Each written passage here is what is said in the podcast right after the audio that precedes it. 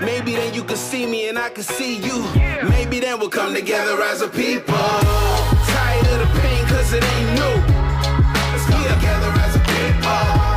Even if we don't share the same view. Yeah,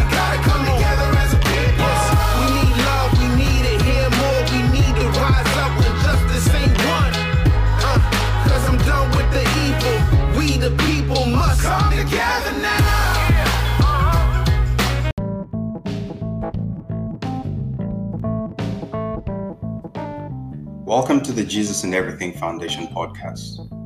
On this show, we look at all problems affecting the world and we discuss how we can solve them using the character of Jesus, unity, and decentralization of resources available to us. The character of Jesus, or as I like to call them, the Jesus character principles, are principles that whether you are a Christian or not, we can all agree on these principles love, joy, peace, patience, kindness, goodness, faithfulness, gentleness, and self control. For every episode, we discuss a problem topic from our category list. You can find this list on the Foundation's website, jaef.foundation. We ask ourselves and listeners what is the goal? What is the vision for this problem category? What are the potential solutions? What are the obstacles? What resources do we need? And what resources do we have? But most importantly, do these solutions and resources pass the character test, the nine Jesus character principles? If yes, then we move on to collaboration. What does this look like? This show is a platform to get the ball rolling on as many problems affecting the world as we can we want to go beyond just talking about problems.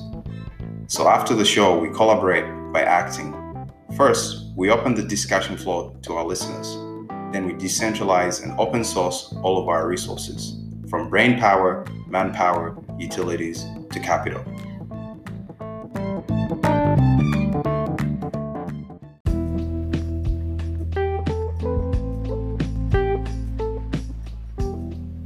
Before every episode, I like to ask our viewers and listeners do you ever ask yourself, where are we going? Where is this world going? Time keeps on ticking, the day ends, a new dawn arises, and life goes on. But what is our destination? Do we have any global objectives that unite us when it comes to things like food, security, healthcare, education, or standard of living? It's a fair question to ask. If you work for a company or work for yourself, you have a general idea about your company's vision, goal. So, what is our goal, our overarching vision as the current residents of this planet? What role is your company, your city, your country playing in the big picture? And what role are you, who's listening to this, playing in this big picture?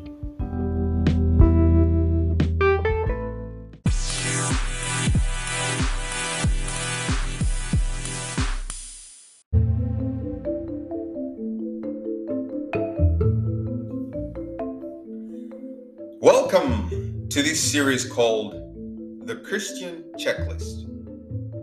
It's under our Spiritual Corner category. You can find the full list of topics we shall cover under this category on our website, jaef.foundation. That is J A E F dot foundation. God told Joshua something in Joshua chapter 1, verse 8 that I believe most Christians overlook. You see, Joshua had been given the responsibility to lead the children of Israel into the promised land to possess it. And God was giving him some last minute instructions before they set off. So picture yourself as the commander in chief. How would you, as the commander in chief, instruct your army general who is heading out to the battlefield? I'm sure most of us would be looking over battle strategy, tactics, and so forth. However, God's last departure instructions to Joshua seem to be both ironic and iconic. God told Joshua in Joshua chapter 1 verse 8 that this book of the law shall not depart from your mouth, but you shall meditate in this book day and night, that you may observe to do according to all that is written in this book, for then you will make your way prosperous, and then you will have good success. The book of the law that God was referring to wasn't a book containing fighting instructions and battle tactics. No. The book of the law was a combination of God's moral laws, civil laws, and sanitary laws. Interesting, right? I think so. However, I want to draw our attention to these specific phrases used by God in verse 8. He said, the law. Now, today, to us Christians, this means God's instructions. Then he also said, meditate day and night. This is a suggestion of a daily routine. Practice remembering these laws, meditate them, ponder them. He also said, observe to do all of it. Put it in, put them into action. Put God's statutes into action daily. Then by do by doing all the above, it's inevitable that whatever you do, you will prosper and have good success. Whether it's a business relationship, romantic relationship, mental health, finances, leadership, physical health, you name it. Just like Joshua was guaranteed good success in possessing a foreign land, likewise, God guarantees us good success if we meditate and do all of his statutes. Paul told Timothy in 2 Timothy chapter 3 that, but understand this, that in the last days will come set in perilous times of great stress and trouble hard to deal with and hard to bear. And Peter also told the scattered believers around the world to be sober, be vigilant, because your adversary, the devil, as a roaring lion, walketh about, seeking whom he may devour.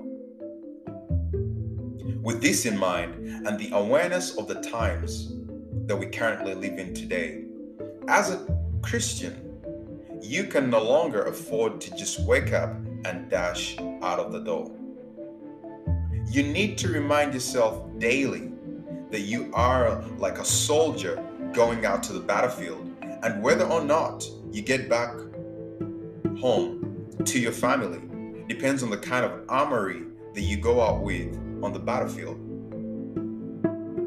Whether you like it or not, accept it or not, as a Christian out in the world today, you need to be thoroughly equipped before you encounter the day. In fact, I like to think of it as it's kill or be killed. So, the Christian checklist is just a guide that you can use to stay sharpened and well rounded in the different areas of your Christian walk. The Christian checklist will help you cover your spiritual blind spots. We hope this series blesses your heart so open up your heart and mind and let's dive in.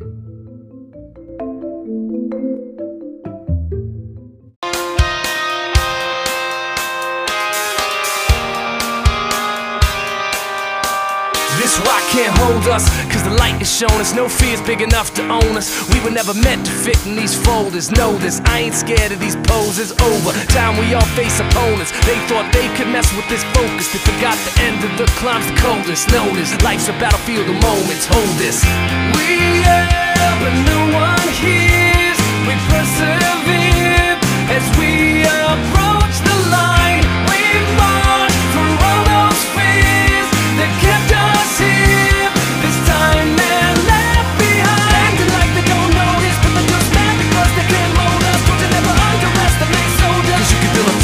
walls, you can't hold us.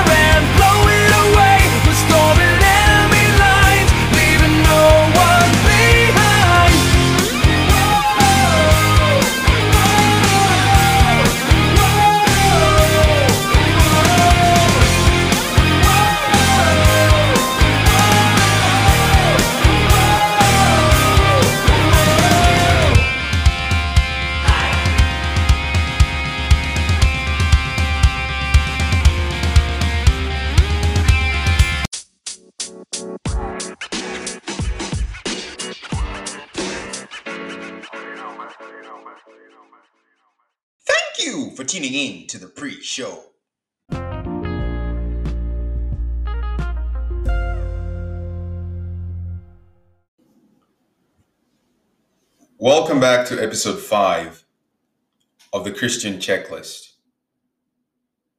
We are talking about how it's imperative with the end times drawing nigh, it's imperative that every Christian believer should start being methodical about their Christian believer's walk of faith. Just like people who work in very high risk environments have checklists that they follow in these high risk environments, likewise, based on the biblical timeline of the end times, we should see to it that we have all our bases covered. It's very easy for us as Christians to get comfortable in the paths of our Christian walk that don't really stretch us and end up paying very little attention to the other areas of our Christian walk. And this can sometimes create blind spots and weak links in the chain of our armor.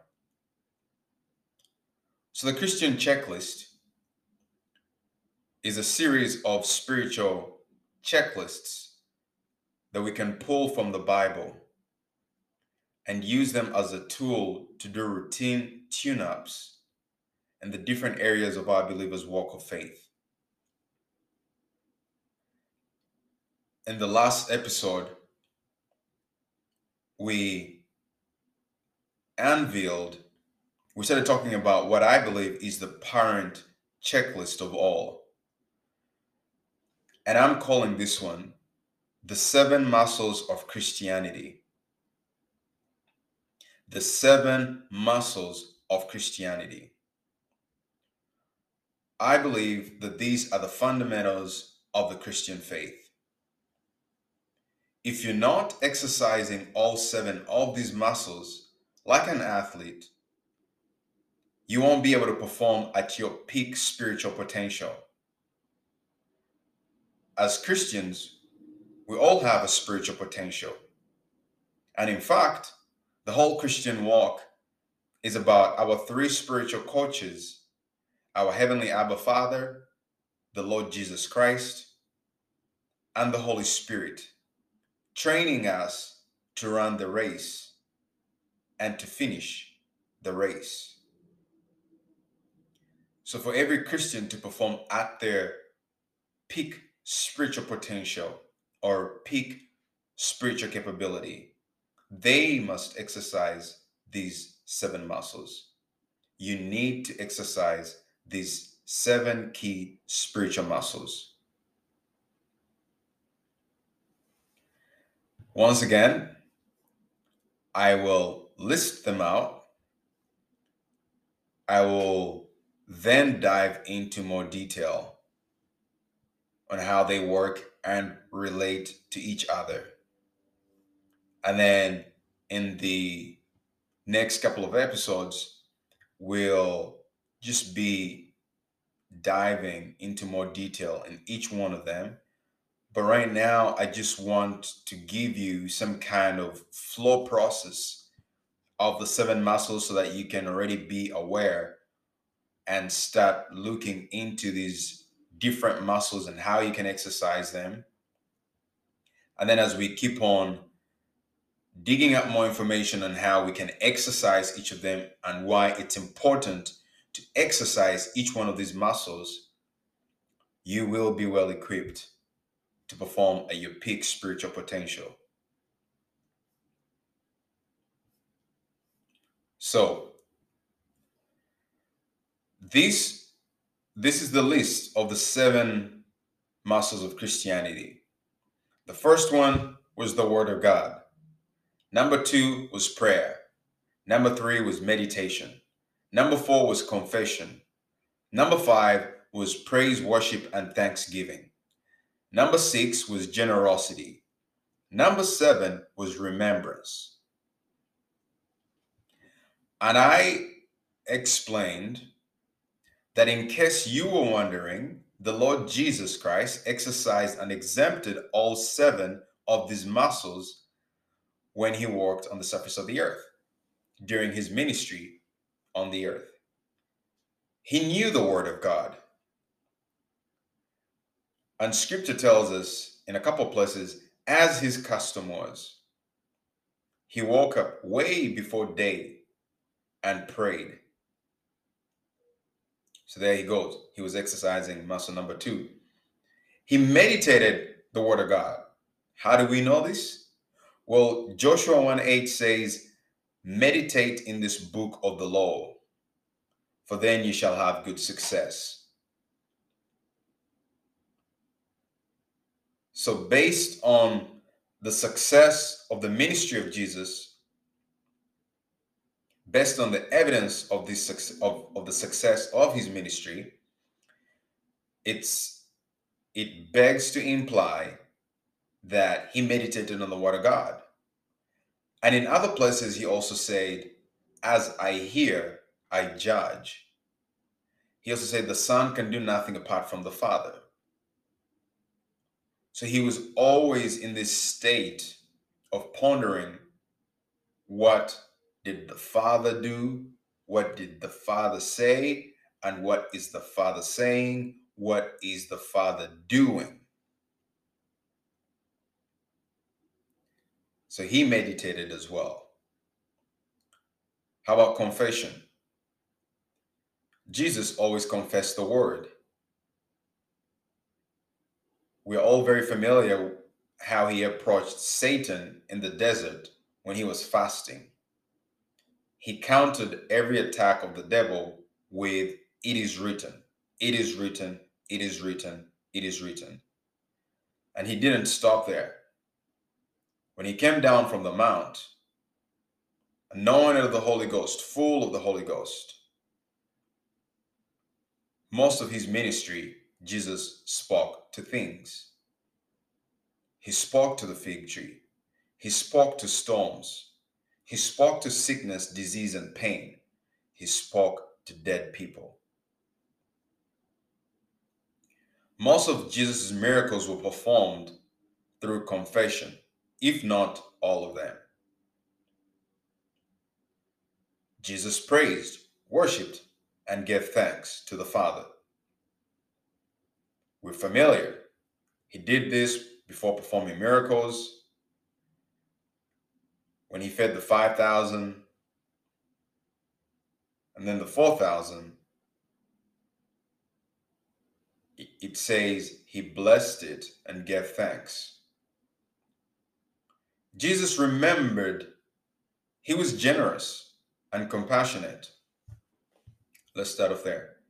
Jesus was generous and compassionate. We said, How do we know this? Well, in Acts chapter 10, verse 38, it says, Jesus of Nazareth says how God anointed Jesus of Nazareth with the Holy Ghost and with power, who went about doing good. So Jesus did not just go about healing all the oppressed of the devil. He went about doing good. The word good in the original Greek, the word that is used there also means ministering your substance. It talks about an act of being generous and compassionate. So Jesus was generous and compassionate. And then he also exercised the seven, the, the seven, the seventh muscle, remembrance. Now, this has different dynamics to it. But what we know is that Jesus remembered his mission. He remembered his purpose, where he came from, who he was he always spoke of things. He always he, he made a statement like, you know, for this reason I am coming to the world. You know, to redeem, to save those who are lost. For this reason, the Son of God is coming to this world. He always remembered his identity. So remembering the muscle of remembrance has different components to it, and we will have a chance to look into that into further detail. Um, but there's a couple ways that you can do it. So let's just let me just because there's gonna be so you know we'll need to dive into every one of these seven muscles in more detail. But what I want to first give you is kind of like a uh, is, is like a quick summary of some details about each and every one of these muscles and why we and how we can exercise them and why we need to and all of this. Let's start with the word of God. Muscle number one. The word of God is the foundation of everything. It's the core upon which all the other six muscles work. The word of God is the foundation of everything. It's the core upon which all the other six muscles rely. It's the spiritual food. It's the fuel that drives the car. It's it's it's it's the spiritual food and fuel for all the other muscles to function. Scripture says, in the beginning, this is in chapter 1 of the Gospel of John says, In the beginning was the Word, and the Word was with God, and the Word was God. So, right here, you can see it all started with the Word of God. The Word of God is the will of God. And very often, people that don't know the Word of God will very often use the phrase, will use the phrase, will use this phrase if it be thy will in their prayers. If you if you if you you you can't know the will of God for a situation if you don't know the word of God because the word of God is the will of God. So if you don't know what the word of God says about the situation, you are always going to pray if it be thy will. The word of God says, by his stripes you were healed. But you're going to pray for your healing and say, if it be thy will. That's very ignorant. You can't pray if it be thy will when the word of God says God is not a respect of persons. He healed them all. If he healed them all back then, then when they were not even Christian believers, why wouldn't he heal you today when you're born again, tongue talking, and spirit filled? So people that are not very familiar with the word of God, that don't have a good understanding of the Word of God, that don't have the Word of God built up in them, always pray these kind of prayers if it be thy will. The Lord will heal me if it's His will. That's very ignorant. And a lot of people die on if it be thy will to heal me. Because scripture says, My people are perishing because of lack of knowledge. If you do not know that it's God's will to heal you, you will die. Because you you will not be able to exercise faith. Faith faith gives substance to things hoped for. Now if you do not know that it's the will of god to heal you your faith won't give substance to your healing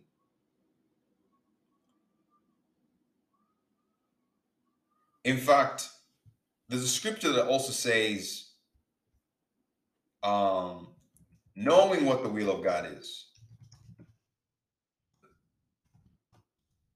Let me quickly see it. Uh huh. Knowing what the will of God is. It says, I think it says something along the lines of being not ignorant.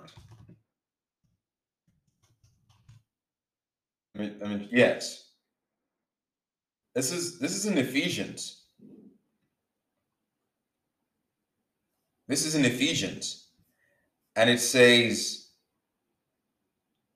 Therefore, be not unwise, but understand what the will of the Lord is. Do you hear that? So you can't go around. A lot of Christians think It says, Do not act thoughtlessly, but understand. It says, I like some translations. They say, Therefore, do not be foolish, but understand what the Lord's will is. Therefore, do not be foolish, but understand what the Lord, what the Lord's will is. Some other ones say, do not be foolish, but recognize what is the will of the Lord. So you can't go around always just praying, if it be thy will, if it be thy will. Do not be foolish. Go find out what the will of God is. The will of the of God is the will of God. Anyways, that's what I want to first kind of talk about when it comes to the of God. This is the foundation of everything. If, yes, we'll dive more into this. But what I can say is that the Word started everything, and it's the Word that finishes everything. So you need to make sure that you exercise this muscle. How can how can you do that? You you have to read the word of God. You have to read the word of God. There's there's just no way around it. There is no way around this one. You have to read the word of God.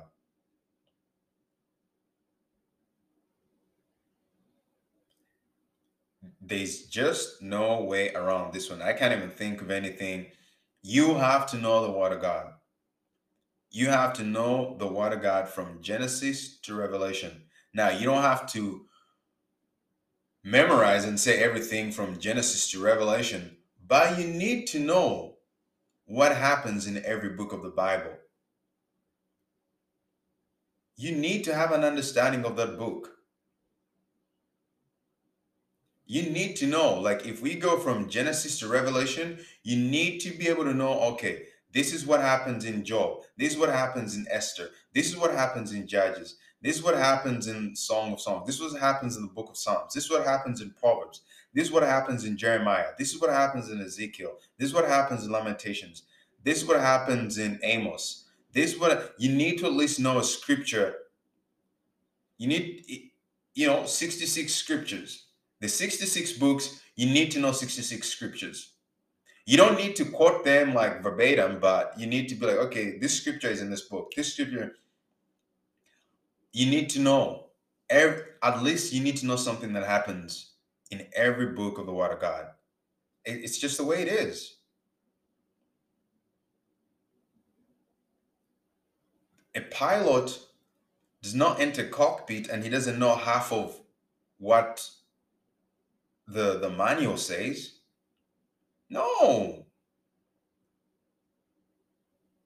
So if you if you're not going to do this in the real world, how much more when it comes to the things to the spiritual things of life? Because these things are weightier than the natural things.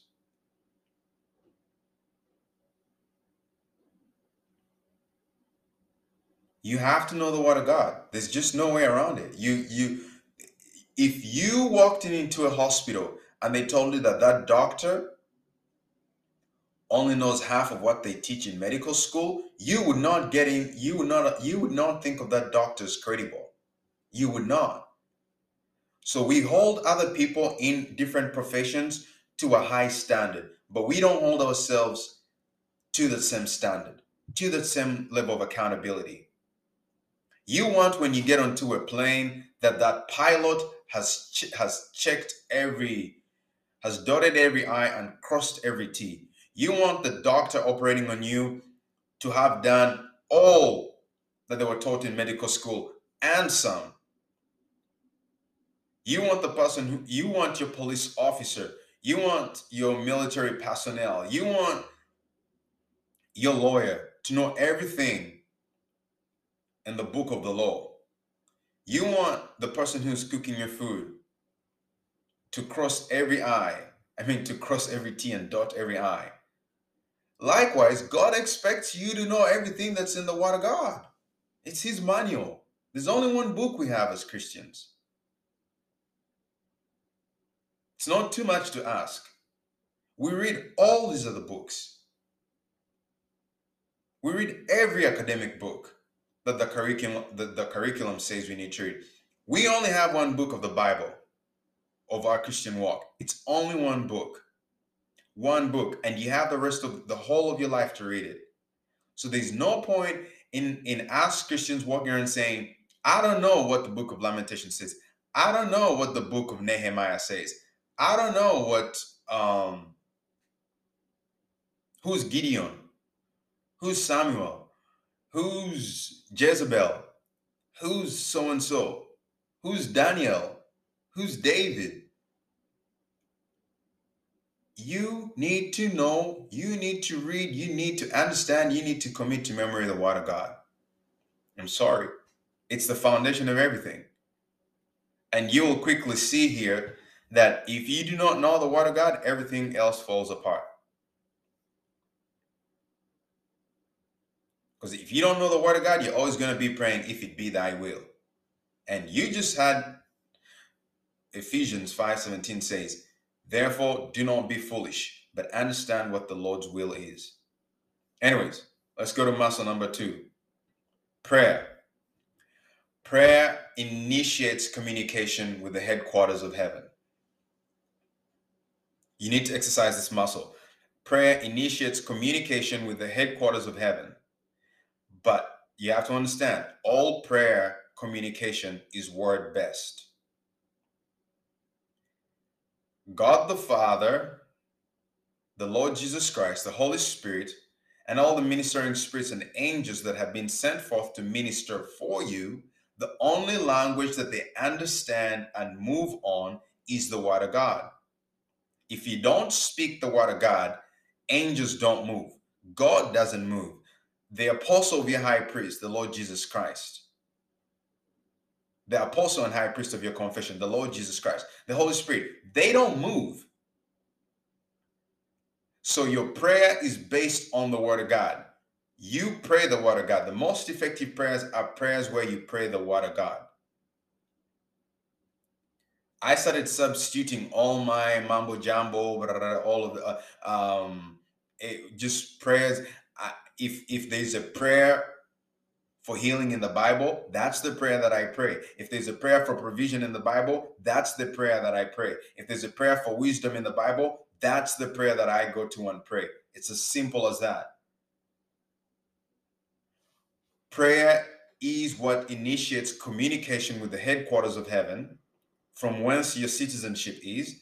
But as we know, God the Father, the apostle and high priest of your confession, the Lord Jesus Christ, your comforter, the Holy Spirit, and even your angels that have been sent to minister forth for you, the only language they understand is the word of God. That's how that's how things move in the spirit realm. So you can cry all you want and say, Lord, and say, Lord, I don't know thy will, uh, and cry and say, you can do all you want. If you don't speak the word of God, you don't move the needle. So all prayer communication that is outside the word of God is noise to them. That's muscle number two. Let's go to muscle number three meditation. Meditation, meditation, meditation. This is so important that this scripture perfectly captures it. Joshua 1, verse 8 says, Study this book of instruction continually, meditate on it day and night, so you will be sure to obey everything written in it only then will you prosper and succeed in all you do. I kind of like the way the KJV puts it. It, it sounds more of it sound it carries more weight. This is what this is how this is why you need meditation. It says this book of the law, what the Bible, God's instructions, the Word of God. When it says this book of the law, just say the word of God. shall not depart out of thy mouth, but you shall meditate therein in the word of God day and night, that you may observe to do according to all that is written therein.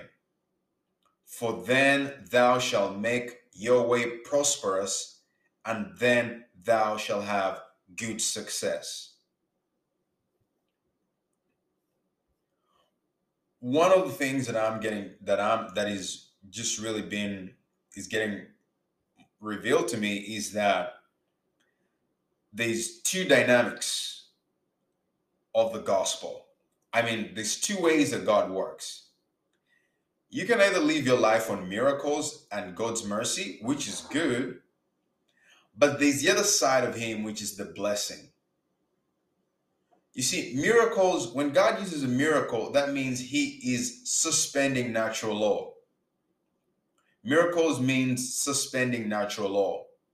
The blessing takes God's word and it bears fruit through within the system.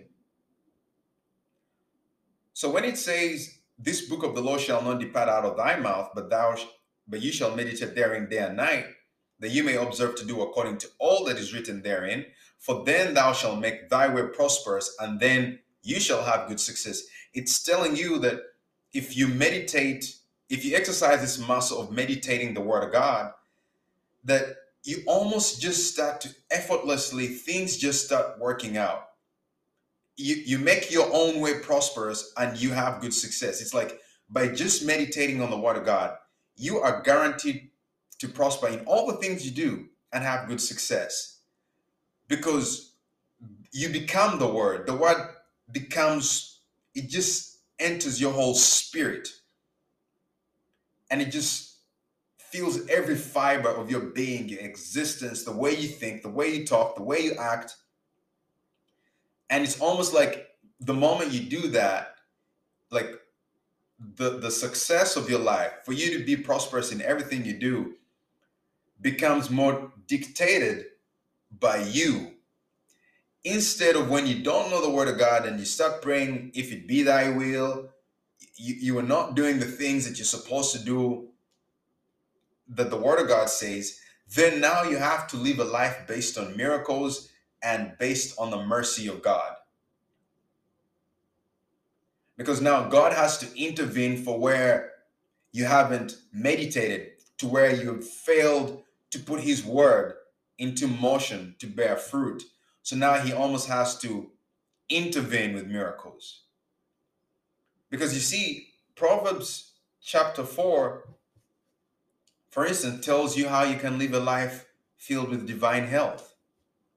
But if you don't do that, then you end up in a situation where you're sick, and God forbid that it's a um, terminal illness, then you need a miracle to get you off your deathbed. But listen what Proverbs chapter 4 says. It says, My son, attend to my words. It's talking about meditation there but he, he'll, he'll even mention it just in the next. This is Proverbs chapter 4, verse 20. It says, My son, attend to my words, incline thine ear unto my sayings. Let them not depart from thine eyes. Keep them in the midst of thine heart. For my words are life unto those that find them, and health to all their flesh. That's what verse 22 says. It says, For my words are life unto those that find them, and health to all their flesh. The original Hebrew there, where it says health, actually says medicine. So you can live in an aura of divine health by just meditating in the Word of God because it's healing, it's medicine to you. Right? But when you don't do this and you end up falling sick, you know, you become sickly, you're always sick, then now you always have to rely on miraculous healing for, for you to be redeemed. But there's a better way to do it. So you need to exercise this muscle called meditation. Meditation basically, let me just add another definition to this. Meditation conceives the Word of God because it's intimacy with the Word of God. Revelation is conceived by meditation. Meditation turns the Word of God from just information in your mind into revelation in your spiritual womb, from which then rivers of living water come out of. That bears repeating. You see, meditation is so powerful. And that's why the scripture says, by meditating in this word of God, you will make your way prosperous and you'll have good success. Because meditation conceives the word of God. Why? Because when you meditate, it's how you have intimacy with the word of God. Everyone knows how children are birthed. It's when a man and a woman have intimacy and conception comes about. So when you meditate, you're basically having intimacy with the Word of God. And when you do that, revelation is conceived. So meditation turns the Word of God from just information in your mind into revelation in your spiritual womb, from which then rivers of living water come out of. Divine health comes out of. Uh, financial prosperity comes out of. Uh, spiritual prosperity comes out of. Righteousness comes out of. Generosity comes out of. Love comes out of. Everything is just birthed automatically. You see, you can be sure that if a husband and wife are intimate with each other, it's only just a matter of time until there is conception. That's how the Word of God happens. That, that's what meditation does. It conceives the Word of God because when you meditate, you get intimate with the Word of God. And then revelation is conceived, it's birthed. So meditation turns the Word of God from just information in your mind into revelation into your spiritual womb, from which then rivers of living water come out of you. What's the next muscle? Muscle number. So we've spoken about the Word of God, prayer, meditation. Now let's go to confession. Muscle number four confession. Confession is very key. Nothing happens without confession. Because confession basically releases the faith that you have birthed from meditation. Oof. Confession is what you release, what you've meditated upon. Basically, when you meditate on the Word of God and you've conceived something in your spiritual womb, how you release it is through confession. Confession releases the faith in us. We can only release our faith by confessing it. Confession is how we put the sword of the Spirit, which is the Word of God, into action. Confession is how we put the sword of the Spirit, which is the Word of God, into action. That's why Jesus said, for verily I say unto you, this was in Mark chapter 11, verse 23 24, that whosoever shall say unto this mountain, you see, Jesus didn't say, whosoever shall pray unto this mountain. You see, there's a time for prayer. You, you pray about things, but when you're praying, you're communicating with headquarters, heaven. You basically, when you pray, you're getting, okay, you're saying, okay, did I get this right? uh, is this uh, am i do i have clearance to take off do i have um, the go ahead to fire at the enemy okay so you see like how pilot uh, think about like uh, fighter pilots a fighter pilot will normally have instruction from uh, the war room so the, the fighter pilot will see the enemy and and so that and then he'll talk to uh, communication center, the war room. That's prayer. So the fighter pilot is saying, okay, the enemy is within sight. What should I do? You know, that's prayer with the Father. He's saying, okay, Lord, sickness is coming, is coming to invade my family. What should I do? I'm going to resist it, standing on your word. And then, you know, the, the, the headquarters says, go ahead. You have full authority. By his stripes you were healed. Fire. Boom. How do you do that? Confession. That's that's how this thing works. Prayer goes, okay, headquarters. Uh, my rent is due. Um, this thing called debt is trying to come on me. Um, these bills are trying to surround me. What should I do? Headquarter. And the father says, Son, I've supplied all your riches, all, all your needs have been supplied according to my riches in glory through your Lord Jesus Christ. Fire. Boom. What do you then say? You say, I am debt free. Boom. That's that's how this thing works. Prayer is initiating communication with headquarters. Confession is for the enemy. That's why Jesus said, Whosoever shall say unto this mountain, he didn't say, Whosoever shall pray unto this mountain. Oh, you know? So the difference between prayer and confession is that prayer is to the Father or to the Lord Jesus Christ. Confession is to the enemy. Confession is to the mountain. You see, Jesus didn't go around saying, Lord Jesus, I pray that uh, uh, you will heal this woman with an issue of blood. You will heal this blind man. You will heal this man who's who, who's lame. You'll heal this person who's maimed. No, he went. He had already communicated with the Father, and he knew what the will of the Father was. He had already meditated. He had already prayed up. He was already prayed up. All of this was said. So when it was time to attack the enemy, he said, "Deaf and blind spirit, I bind you." Woman, thy faith has made you whole. Rise up and walk. Woman, thou art loosed from your infirmities. No man shall eat fruit of thee from here on hence forever after. Peace, be still. That was all confession. So you can be a Christian who has done all the other things but when it's time to be on the battlefield and you don't have this muscle exercised of confession, you are going to lose. You are going to lose the battle.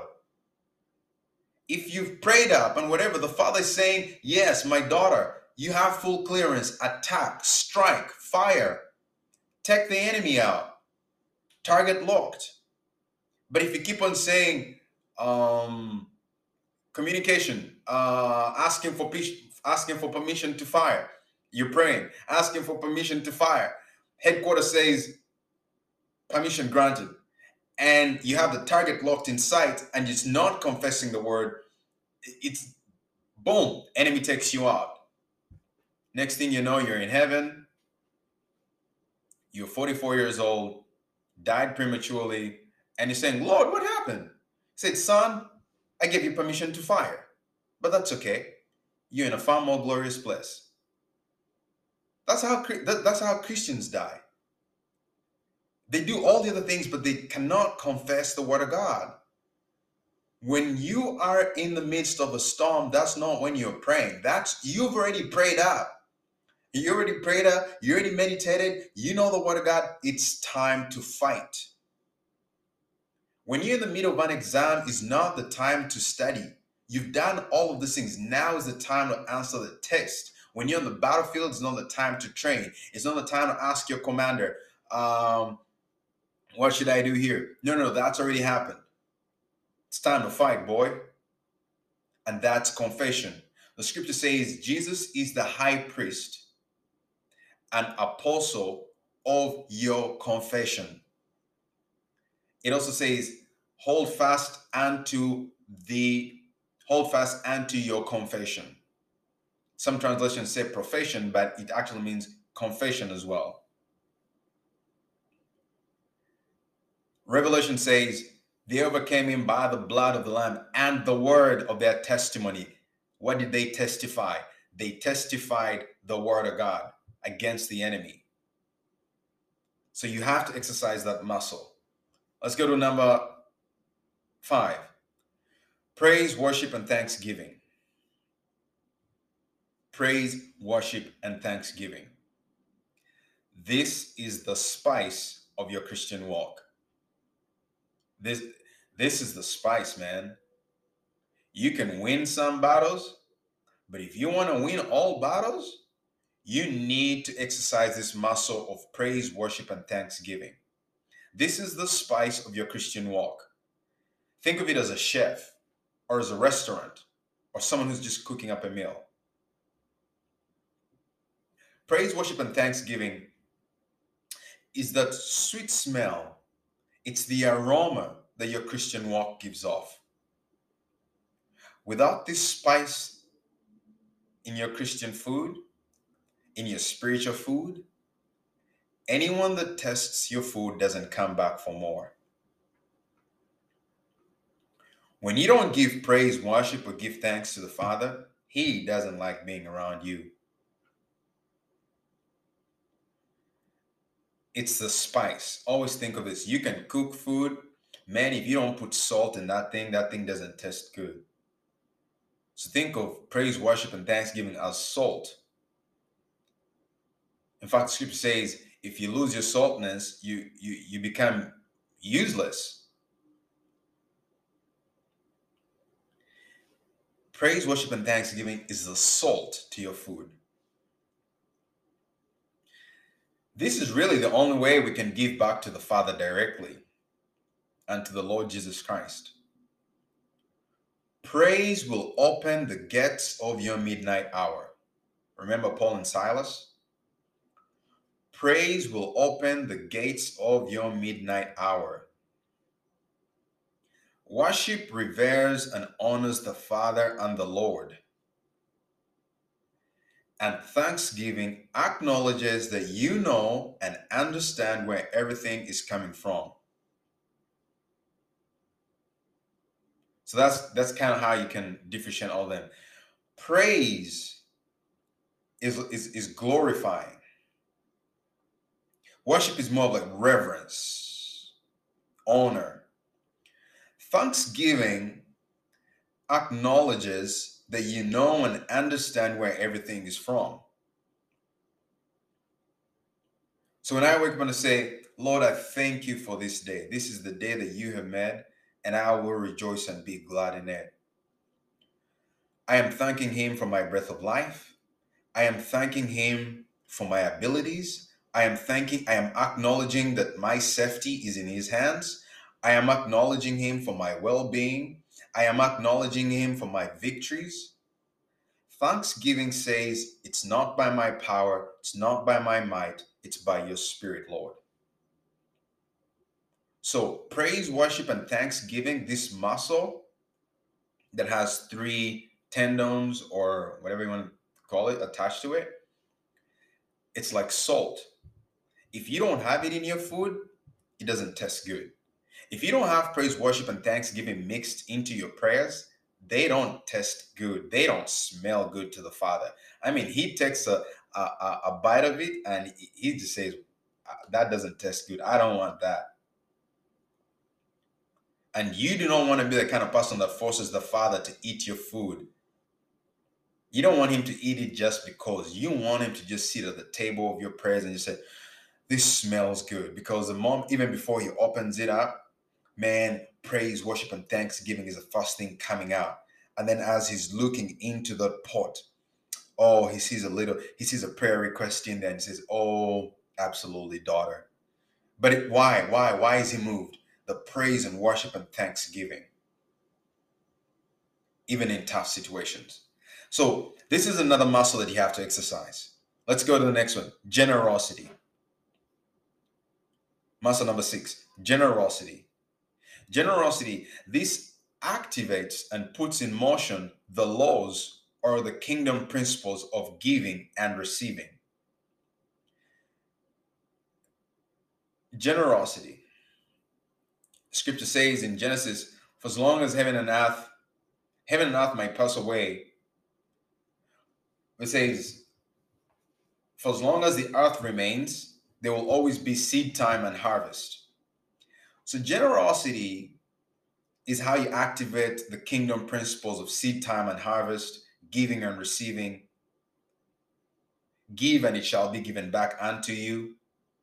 You reap what you sow.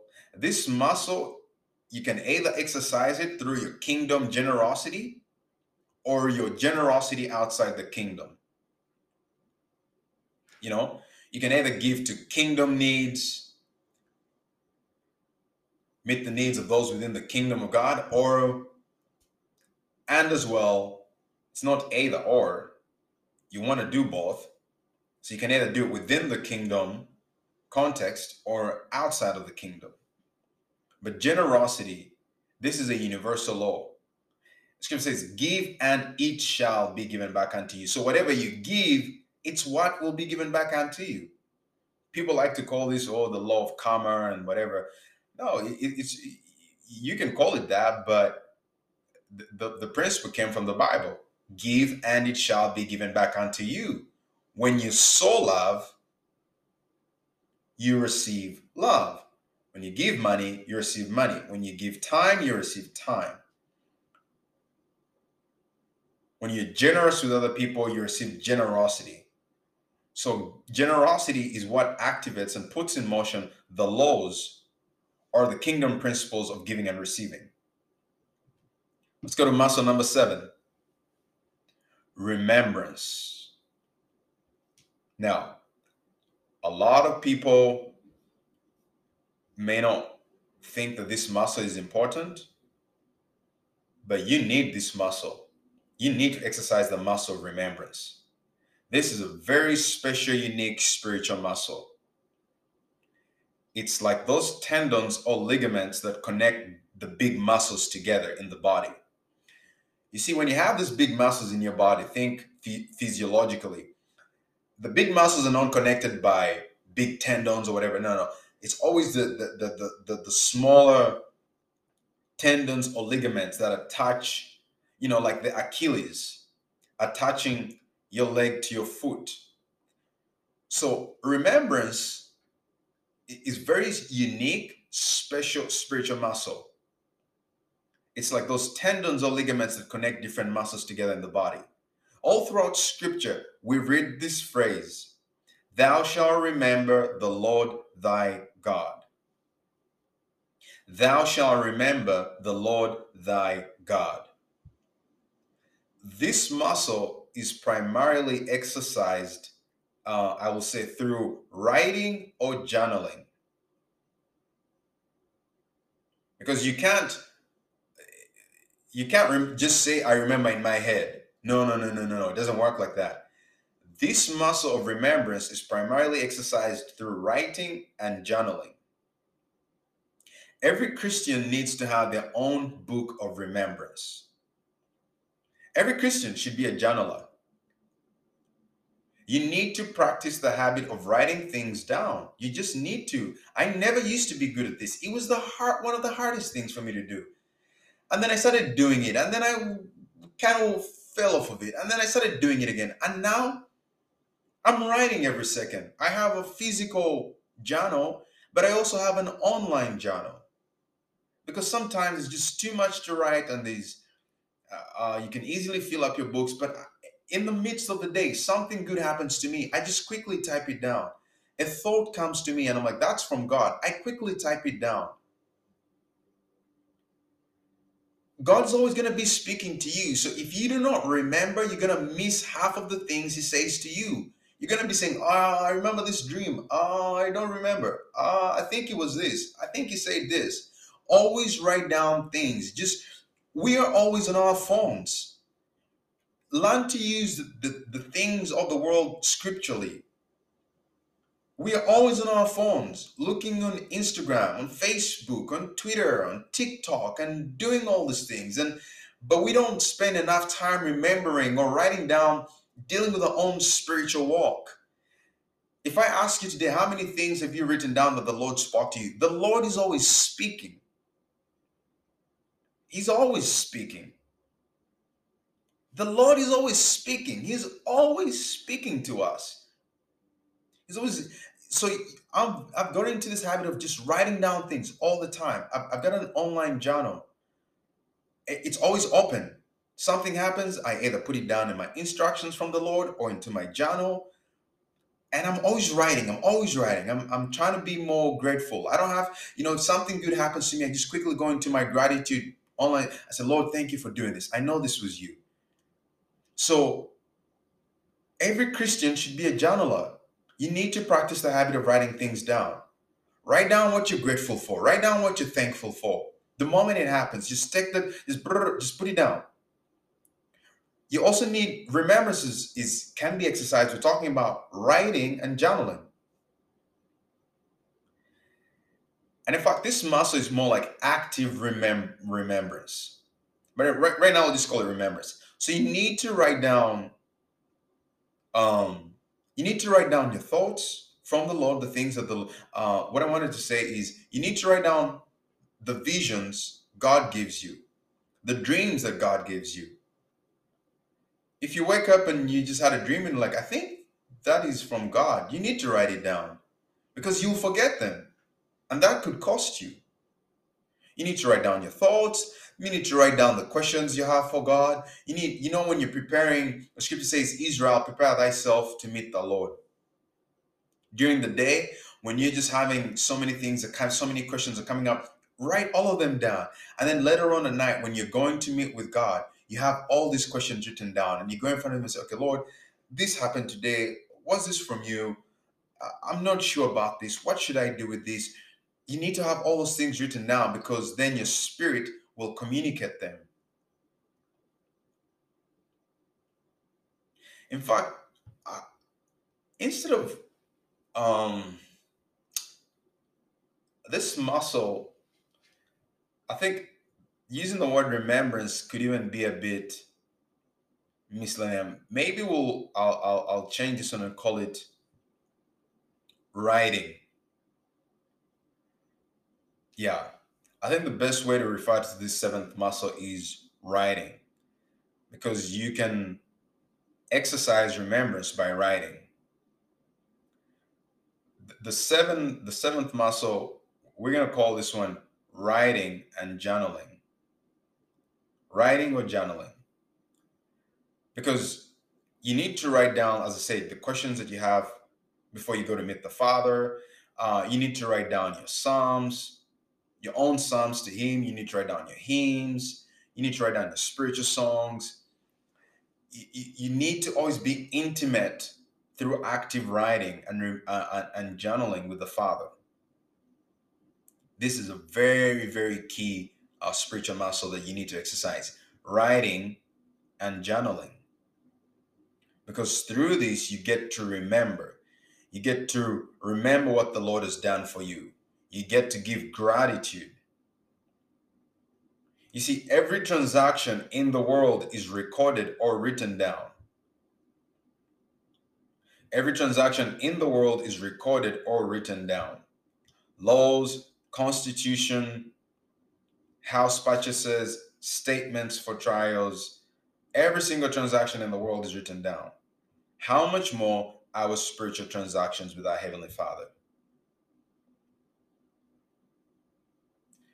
If you don't practice the habit of writing and journaling what God has done for you or instructed you to do, you will forget.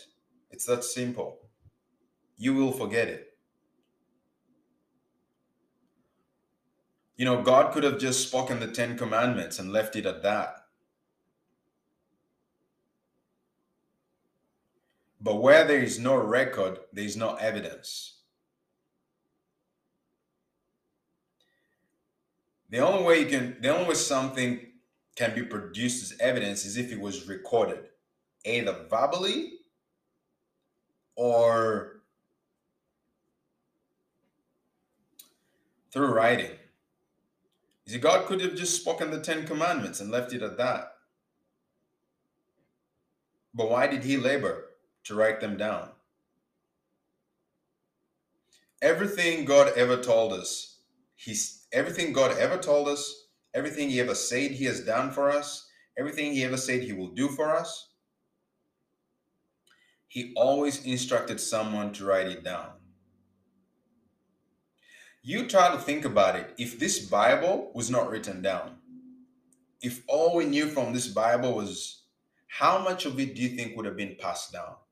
If the Lord did not have the Holy Spirit inspire men to write down the things he wanted us to know? What if we, all, all we had was, yeah, uh, Father Abraham said this, and that's all that was passed down to us? No one would take it serious. You'd be like, where was it? Where was it written down? Did he ever write it down? Like, where's the record of it? So everything God has ever told us, said he has done for us, said he will do for us, he always instructed someone to write it down. God wrote to us through his word. Likewise, we must write back to him through our own words as well. God reads your letters. God reads your journal. He appreciates it when you take time to write or to journal. So, just to reiterate, that's just an overview of how all of these muscles work. And I just wanted you to kind of know why you need to have all and exercise all seven of these. Just to reiterate, for any Christian to perform at their peak spiritual potential or peak spiritual capability, you must exercise all seven of these muscles. You have to. You have to exercise all of them. You really have to. In fact, how often? You know, if not daily, at least every other day. If not daily, at least every other day. Let's use the example of a professional athlete. During the course of seven days, they might have days when they work on every aspect of their fitness or on every aspect of their game. And of course, there are days when they might set aside, there might days they might set aside to work on specific muscles, especially if they notice if they notice some weakness in those areas of their fitness or in some areas of their game. But without a doubt, every professional athlete will give attention to every part of their fitness or practice every component of their game within the span of seven days. Good athletes will do that every other day, whereas the greatest athletes will do this every day. So, they might not exert the same intensity every day. They might not train every muscle with the same intensity every day, but they will give it some form of attention. You see, I don't I I can quickly exercise these muscles all seven of these muscles every day. I can read a scripture. I can pray. I can spend the day meditating on the promises of God in my life. I can make a confession to a situation that I'm dealing with. I can take five minutes to praise, worship, and give thanks. I can even do it actively by even giving an offering. Um, you know, worshiping Him with my resources, my time. I can be generous with my offering. I can practice generosity within the kingdom of God, or I can exercise generosity by buying someone else a coffee. And I can actively practice, exercise the muscle of writing or journaling by writing down what I'm grateful for today. So you can actually exercise all seven of these muscles every day. And that is what will make you perform. That is what will give, will enable you to perform at your spiritual, at your peak spiritual potential. You have to start thinking of your Christian walk as a professional athlete. In fact, more than a professional athlete. Every day, you have to you have to just routinely exercise all seven of these muscles. Sometimes you'll spend more time in prayer. Sometimes you spend more time reading the Word of God. Sometimes you spend more time writing and journaling. Sometimes you spend more time in generosity. Sometimes you'll spend more time confessing. Sometimes, some of the time you spend a lot of time praise, worshiping, and thanksgiving. But all in all, you have to exercise all seven of these muscles for you to perform at your peak spiritual potential. Selah.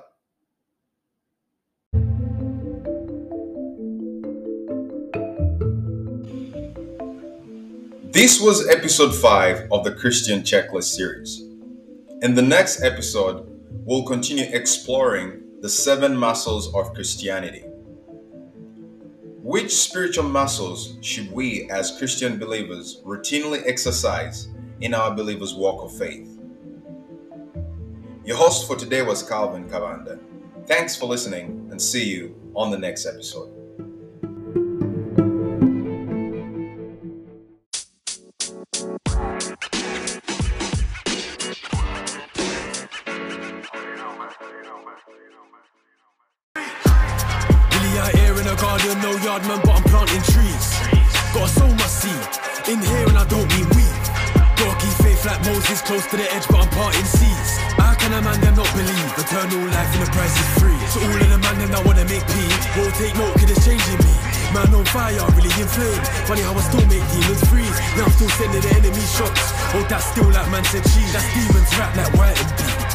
Beginning, it started with Adam. Man put his neck in a lamb for the apple. And the serpent tried deceiving Eve. So I don't play with a word like Scrabble. Now you ain't able to rock like Cain. Cause man's doing up praise in a chapel. But I don't care about ops on block. Cause my God is the rock and I don't mean gravel. Demons crumble, cook like apple. Man, them wanna send shots, but I hold that still like mannequin challenges. I've been under the sun like Africans while man star in a war like Anakin. And don't be daft, I will invade your mask. Invade your heart with a word, all scars. And who can raise razor blades, I'm leaving a mark. Matthew John, aim at your dog. I'm from the east with a man, them my west, they're holding big hammers and I don't mean four. Still I rolling my ones cause my God's fantastic, I don't need four. My old friend tried give me a machine, but throwing never about warfare in the law. But no, I don't need a machine, car walk in the spirit and I roll with a sword. Really out here in a garden, no yardman, but I'm planting trees. Gotta sow my seed in here and I don't mean weed. Keep faith like Moses close to the edge, but I'm parting seas. How can a man them not believe? Eternal life and the price is free. So all of the man them that wanna make peace, won't take note cause it's changing me. Man on fire, really inflamed. Funny how I still make demons freeze. Now I'm still sending the enemy shots. Oh, that's still like man said cheese. That's demons rap like white and beat. The seven seals of God let loose revelation. Angels judge for burning sensations. You get crisping bits, annihilation. Don't miss the boat of salvation. Kingdom, family, Elisha, Enoch. Until we meet Woody Demons on a beatbox. Some say I make classic music. Me, I still moonwalk in my Reeboks. Ever heard about the lake of fire? It's nothing like hell when the heat's hot. Greatest man, that's John the Baptist. Rapper man, soul with a rapper named Raptist. Side set heart, putting love in the savages. God done got cabbages. Fruit of the spirit is love, peace and kindness. Crashing the earth to give sight to your blindness. Re- re- Really out here in the gardens, my department, no Adam and Eve. I see snakes in the leaves, like my dogs, but we dust off fleas. Hearts cold, sub zero and freeze. Gangster, that's my kingdom G's. I used to drink milk, now it's meat and beef. His powers in me, I can walk on seas. Really, really, really out here in a garden, no yardman, but I'm planting trees. Gotta sow my seed in here and I don't mean weed. Keep faith like Moses close to the edge, but I'm parting seas. How can a man them not believe? Eternal life and the price is free. So all of the man them that wanna make P, won't take note cause it's changing me. Man on fire, really inflamed. Funny how I still make demons freeze. Now I'm still sending the enemy shots. Oh, that's still like man said cheese. That's demons rap like white and beat. You see the enemy, he a deceiver. Speak truth, don't follow, I'm a